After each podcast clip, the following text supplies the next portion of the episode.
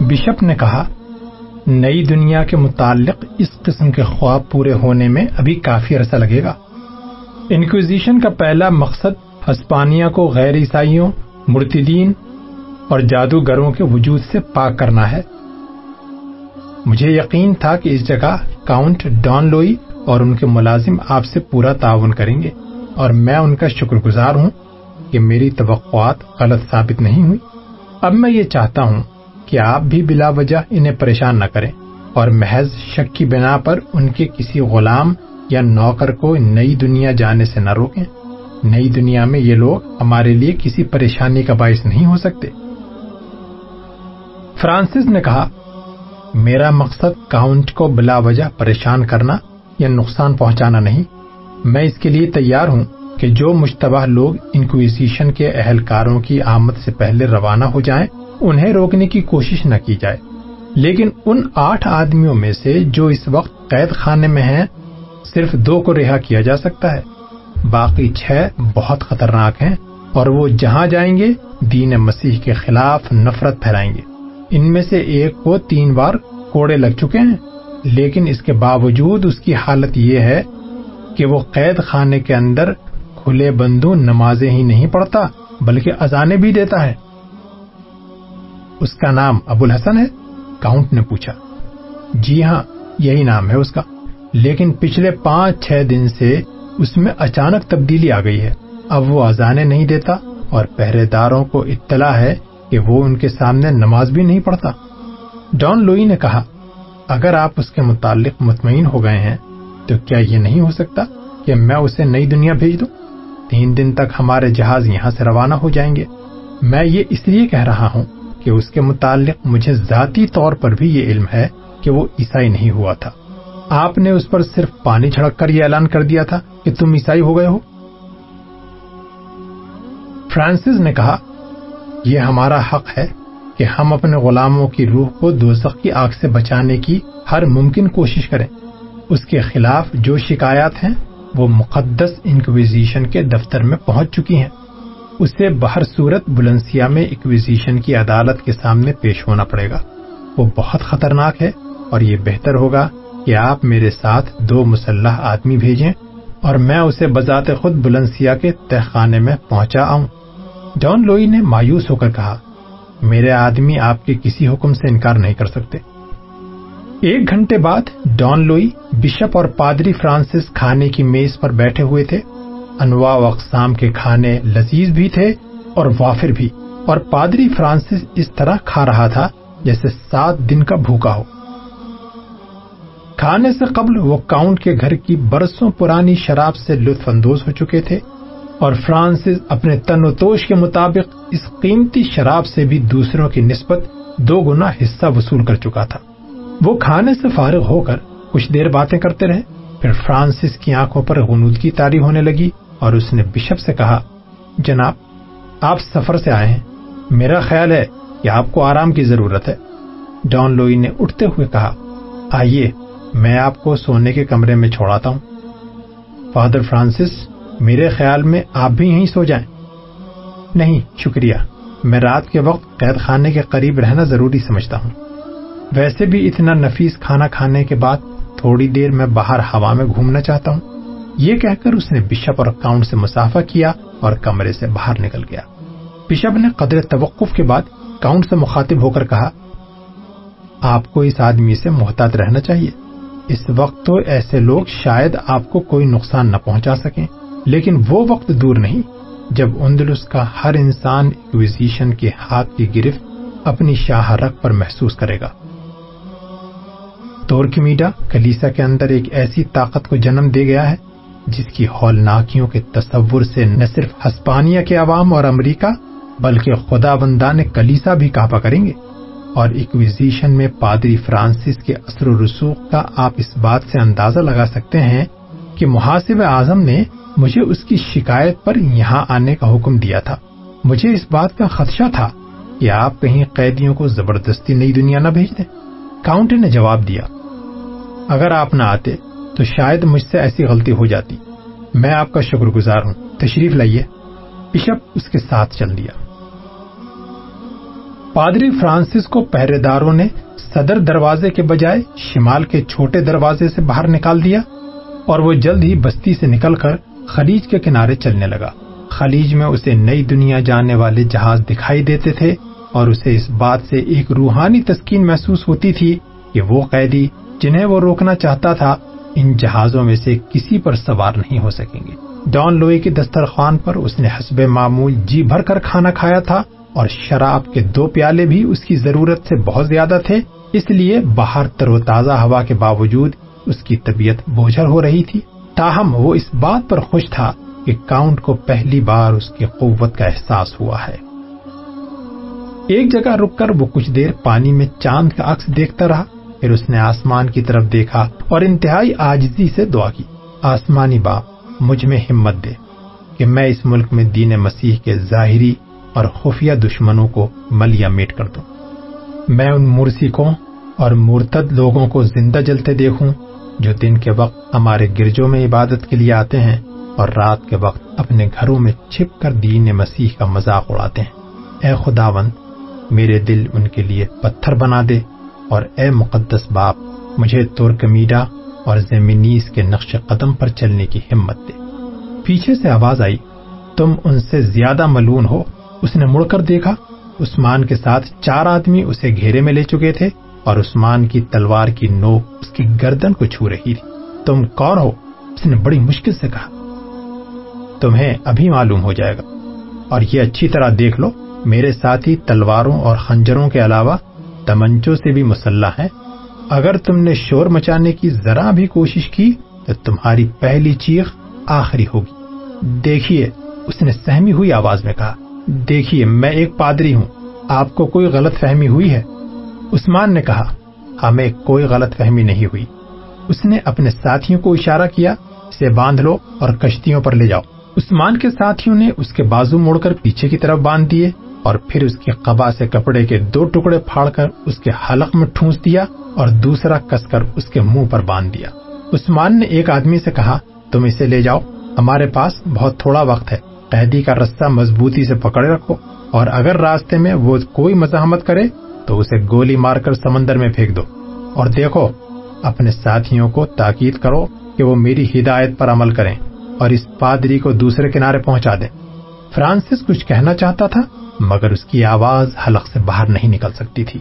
اس نے بے بسی کی حالت میں چند قدم اٹھائے اور مڑ کر ادھر ادھر دیکھنے لگا۔ اس کے نگہ بان نے اسے تمنچا دکھاتے ہوئے کہا، تیز چلو، ورنہ مجھے اپنا قیمتی بارود ضائع کرنا پڑے گا۔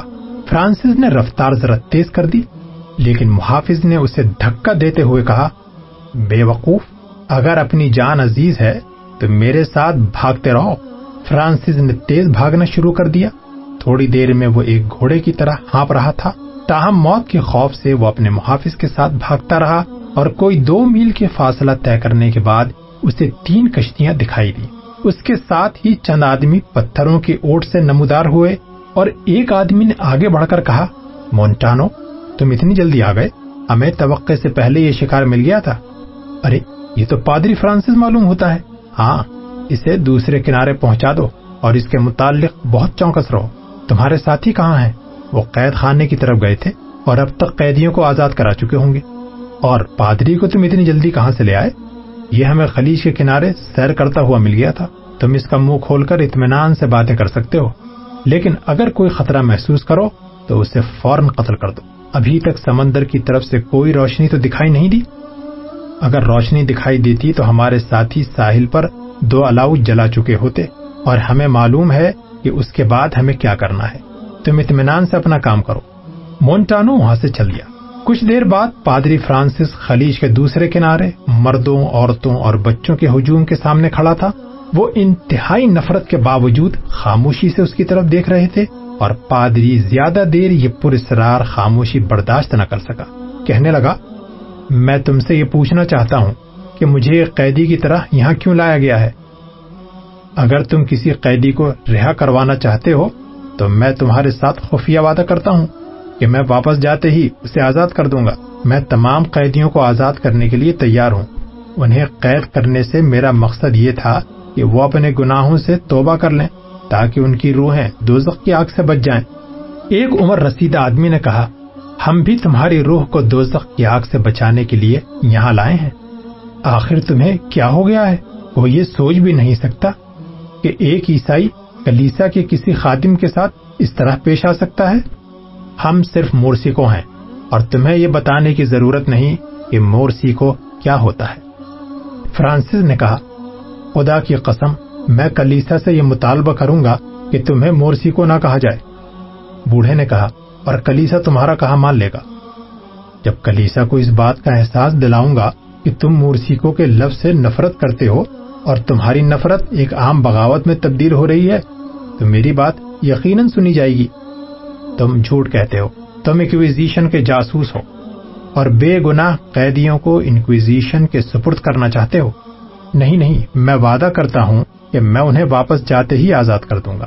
میں یہ تحریر لکھ کر دوں گا کہ وہ سب بے گناہ ہیں۔ تم مجھے واپس لے چلو۔ اگر میں اپنے وعدے سے انحراف کروں، تو مجھے قتل کر سکتے ہو۔ میں اپنے عہدے سے بھی استعفی دینے کے لیے تیار ہوں۔ تم اب واپس نہیں جاؤ گے۔ تم مجھے کہاں لے جانا چاہتے ہو؟ اور میرے ساتھ کیا سلوک کرنا چاہتے ہو؟ جب تم گھر سے نکلے تھے، تو کیا تمہارے ذہن میں یہ بات آ سکتی تھی کہ ہمارے ساتھی تمہیں یہاں لے آئیں گے؟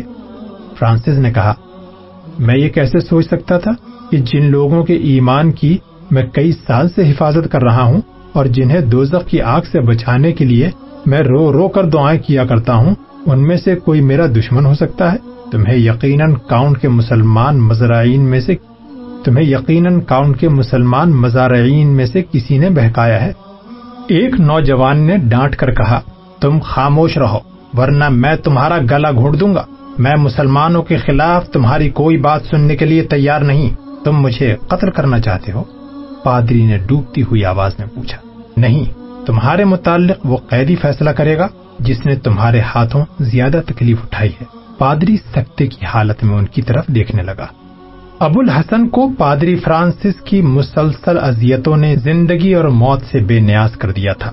جب مورسی کو پہرے داروں نے اسے عثمان کا پہلا پیغام دیا، تو اسے ایسا محسوس ہوا کہ وہ ایک خواب دیکھ رہا ہے۔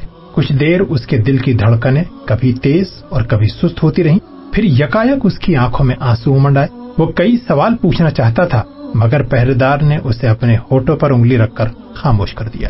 عثمان کا دوسرا پیغام اسے ایک دن پہلے ملا تھا اور وہ یہ تھا کہ کل رات تم آزاد ہو جاؤ گے اور اسے صبح سے ایسا محسوس ہو رہا تھا کہ یہ دن بہت طویل ہو گیا ہے۔ پھر جب رات ہو گئی تو وہ یاس و امید کی کشمکش میں ایک دیوانے کی طرح اپنی تنگ کوٹری میں چکر لگا رہا تھا اور آخر نڈھال ہو کر سجدے میں گر پڑا۔ میرے اللہ، مجھ پر رحم فرما۔ میں مرنے سے پہلے سواد کو دیکھنا چاہتا ہوں۔ اسے یہ بتانا چاہتا ہوں کہ میں ایک لمحے کے لیے بھی اس کی یاد سے غافل نہیں تھا۔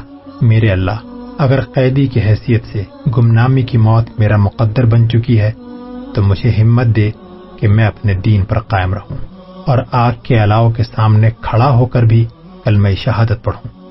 مجھ پر رحم کر، تو ایک آجز اور کمزور انسان کا آخری سہارا ہے۔ وہ دیر تک اپنی دعا دہراتا رہا۔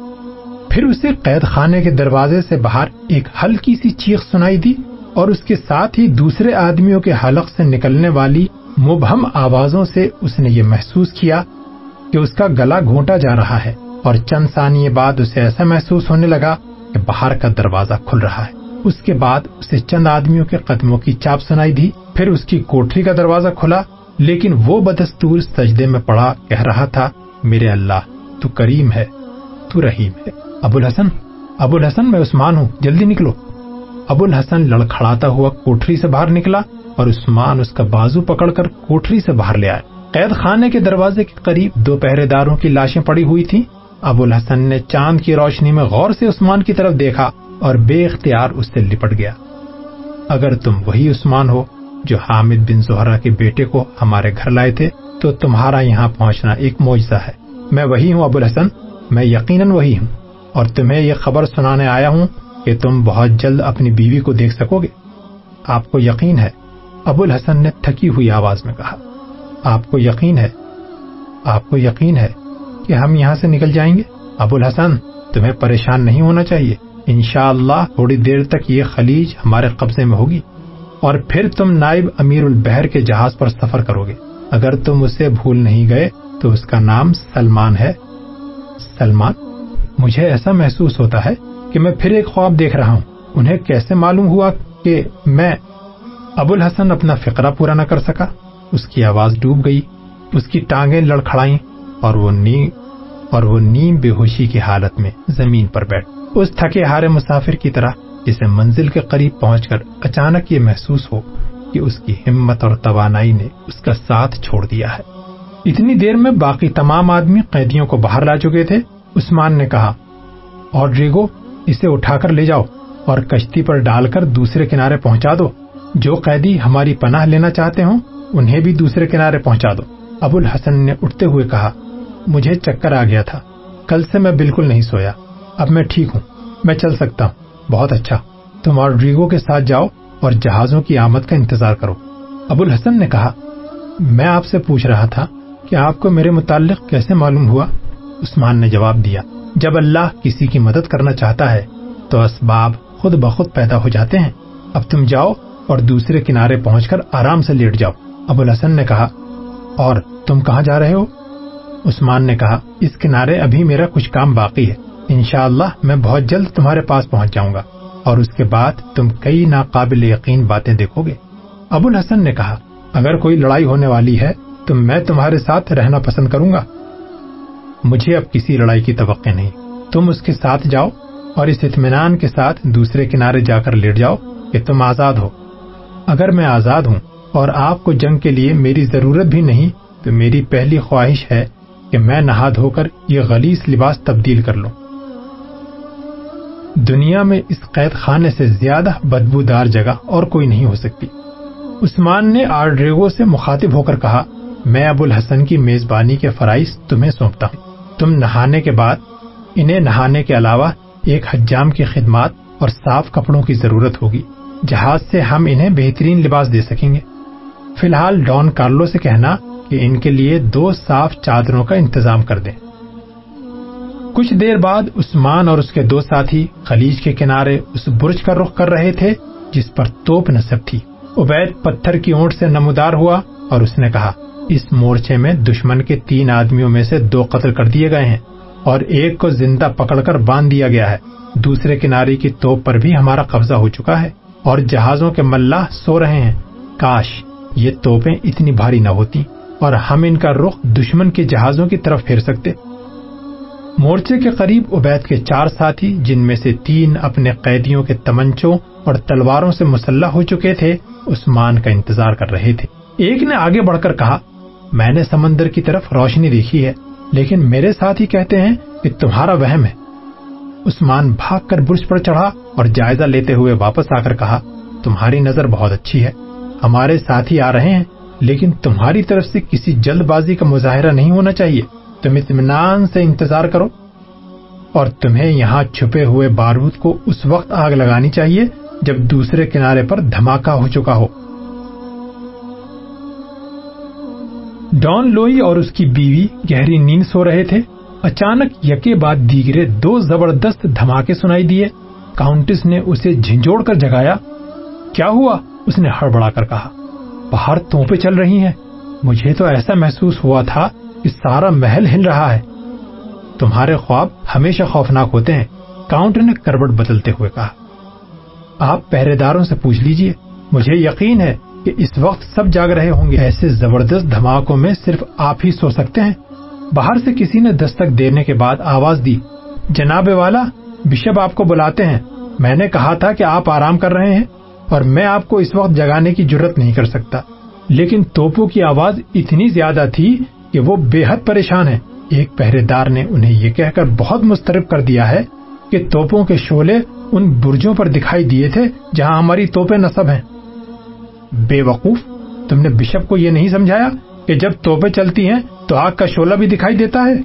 لیکن جناب پہرے دار کہتا ہے کہ ان شولوں کا رخ کسی افق کے بجائے سیدھا آسمان کی طرف تھا۔ قلعے کے محافظ پتہ لگانے گئے صدر دروازے کے برج پر دو پہرے دار شور مچا رہے تھے اور بشپ آپ کو بلانے کے لیے کہہ کر ان کی طرف بھاگ گئے ہیں۔ چلو، میں آتا ہوں۔ کاؤنٹ نے جلدی سے جوتے پہنے اور سونے کے لباس میں باہر نکل آیا۔ تھوڑی دیر بعد وہ دروازے سے برج پر بشپ اور چند سپاہیوں کے ساتھ ایک ناقابل یقین منظر دیکھ رہا تھا۔ خلیج کے دونوں کناروں پر حد نگاہ تک الاؤ جل رہے تھے اور ایک جہاز تیزی سے آگے بڑھ رہا تھا۔ کاؤنٹ نے کہا، معلوم ہوتا ہے کہ یہ جہاز نئی دنیا کے سفر میں ہمارا ساتھ دینا چاہتا تھا، لیکن اس کے لیے روشنیاں کرنے کی کیا ضرورت تھی؟ کوئی جہاز ران اس خلیج سے ناواقف نہیں ہو سکتا۔ ایک سپاہی نے کہا جناب، ہمیں معلوم نہیں کہ وہ روشنیاں کس نے کی ہیں اور اس سے پہلے توپیں کس نے چلائی تھی ایک سپاہی ہانپتا ہوا برج میں نمودار ہوا۔ اس نے کہا، جناب، اس کنارے کا مورچہ تباہ ہو چکا ہے اور توپیں ملبے کے ڈھیر میں دکھائی نہیں دیتی اور مجھے ڈر ہے کہ دوسری طرف بھی یہی حالت ہے۔ کسی کی سمجھ میں نہیں آتا کہ آج یہ کیا ہو رہا ہے اور خلیج کے دونوں طرف یہ الاؤ کون جلا رہا ہے۔ ایک پہرے دار جنوب کی طرف اشارہ کرتے ہوئے چلایا۔ جناب، ادھر دیکھیے۔ کاؤنٹ اور بشپ دم بخود ہو کر جنوب کی طرف دیکھ رہے تھے۔ انہیں ایسا محسوس ہوتا تھا کہ آگ کے شعلے زمین کے نشیب و فراز پر بل کھاتے ہوئے گھاس کے ڈھیروں کی طرف بھاگ رہے ہیں۔ پھر چند لمحات کے اندر اندر یہ آگ سوکھی گھاس تک پہنچ چکی تھی اور چار امبار جو کوئی پندرہ بیس فٹ اونچے تھے، تیزی سے آگ کی لپیٹ میں آ رہے تھے۔ کاؤنٹ اور اس کے ساتھ ہی سکتے کے عالم میں بتدریج بلند ہوتے ہوئے شولوں کو دیکھ رہے تھے۔ آس پاس کا سارا علاقہ چکا چوند ہو چکا تھا۔ بشپ نے کاؤنٹ سے مخاطب ہو کر کہا، آپ نے دیکھا کہ آگ کے سانپ بھاگ رہے تھے؟ مقدس باپ، یہ سانپ نہیں تھے۔ کسی نے قریب سے گھاس کو آگ لگانے کے بجائے دور تک بارود بچھا دیا تھا۔ اب مجھے یقین ہے کہ ہمارے مورچے بھی بارود سے اڑا دیے گئے ہیں۔ برنینڈو ہاپتا ہوا برج میں پہنچا اور اس نے کہا، جناب، میں نے تمام نوکروں اور غلاموں کو آگ بجھانے کے لیے بھیج دیا ہے، لیکن مجھے ڈر ہے کہ اس آگ پر قابو پانا ممکن نہیں، لیکن وہ کچھ گھاس ضرور بچا لیں گے۔ کاؤنٹ نے غصے سے لرستے ہوئے کہا، بے وقوف، اگر تم نے دھماکے سنے تھے تو تمہیں آگ بجھانے کے بجائے غلاموں کو زنجیریں ڈالنے کی فکر کرنی چاہیے تھی، لیکن تم بالکل گدھے ہو۔ ابھی تک یہ نہیں سمجھ سکتے کہ ہمیں کوئی بہت بڑا حادثہ پیش آنے والا ہے۔ ایک پہرے دار چلایا۔ جناب، وہ جہاز سیدھا اس طرف آ رہا ہے۔ ابھی تک اس کے بادبان کھلے ہیں۔ اتنی روشنی کے باوجود اس کے ملاح یہ نہیں دیکھ سکتے کہ وہ ہمارے جہازوں کے قریب پہنچ چکے ہیں۔ اگر انہوں نے فوراً رخ نہ بدل دیا، تو ہمارے جہازوں کے لیے آگ سے ایک طرف ہٹ جانا ممکن نہیں ہوگا۔ اب وہ نہ بادبان کھول سکتے ہیں، نہ لنگر اٹھا سکتے ہیں۔ کاؤنٹ چند ثانیے پھٹی پھٹی آنکھوں سے آنے والے جہاز کی طرف دیکھ رہا تھا۔ پھر جب جہاز نے اچانک اپنا رخ بدل لیا تو اس نے کہا، ان گدھوں کو آخری وقت ہوش آیا ہے، لیکن میں اس جہاز کے کپتان کی کھال اتروا دوں گا۔ اس کے بعد وان ابھی تک کھلے ہیں۔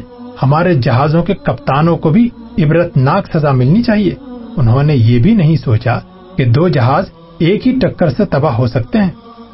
بشپ نے کہا لیکن ٹکر لگانے والا جہاز بھی تو تباہ ہو جاتا اور وہ بھی آخر اسپانیہ ہی کا نقصان ہوتا۔ کاؤنٹ نے کہا، ابھی اس جہاز کے متعلق یہ نہیں کہا جا سکتا کہ وہ کہاں سے آیا ہے۔ ذرا ادھر دیکھیے، وہ ایک جہاز نہیں، اس کے پیچھے ایک اور نہیں، شاید دو اور جہاز آ رہے ہیں۔ شاید اس سے بھی زیادہ ہوں۔ اور اس کا جھنڈا تو اب صاف نظر آ رہا ہے۔ مقدس باپ، آپ نے کبھی ترکوں کا جھنڈا دیکھا ہے؟ نہیں، لیکن آپ کا مطلب؟ میرا مطلب یہ ہے کہ ہمارے جہاز، یہ قلعہ اور اس کے ساتھ شاید آپ بھی ترکوں کے ان جہازوں کی زد میں آ چکے ہیں اور آپ نے شاید جنگی بیڑوں کی توپوں کو آگ اگلتے نہیں دیکھا ہوگا۔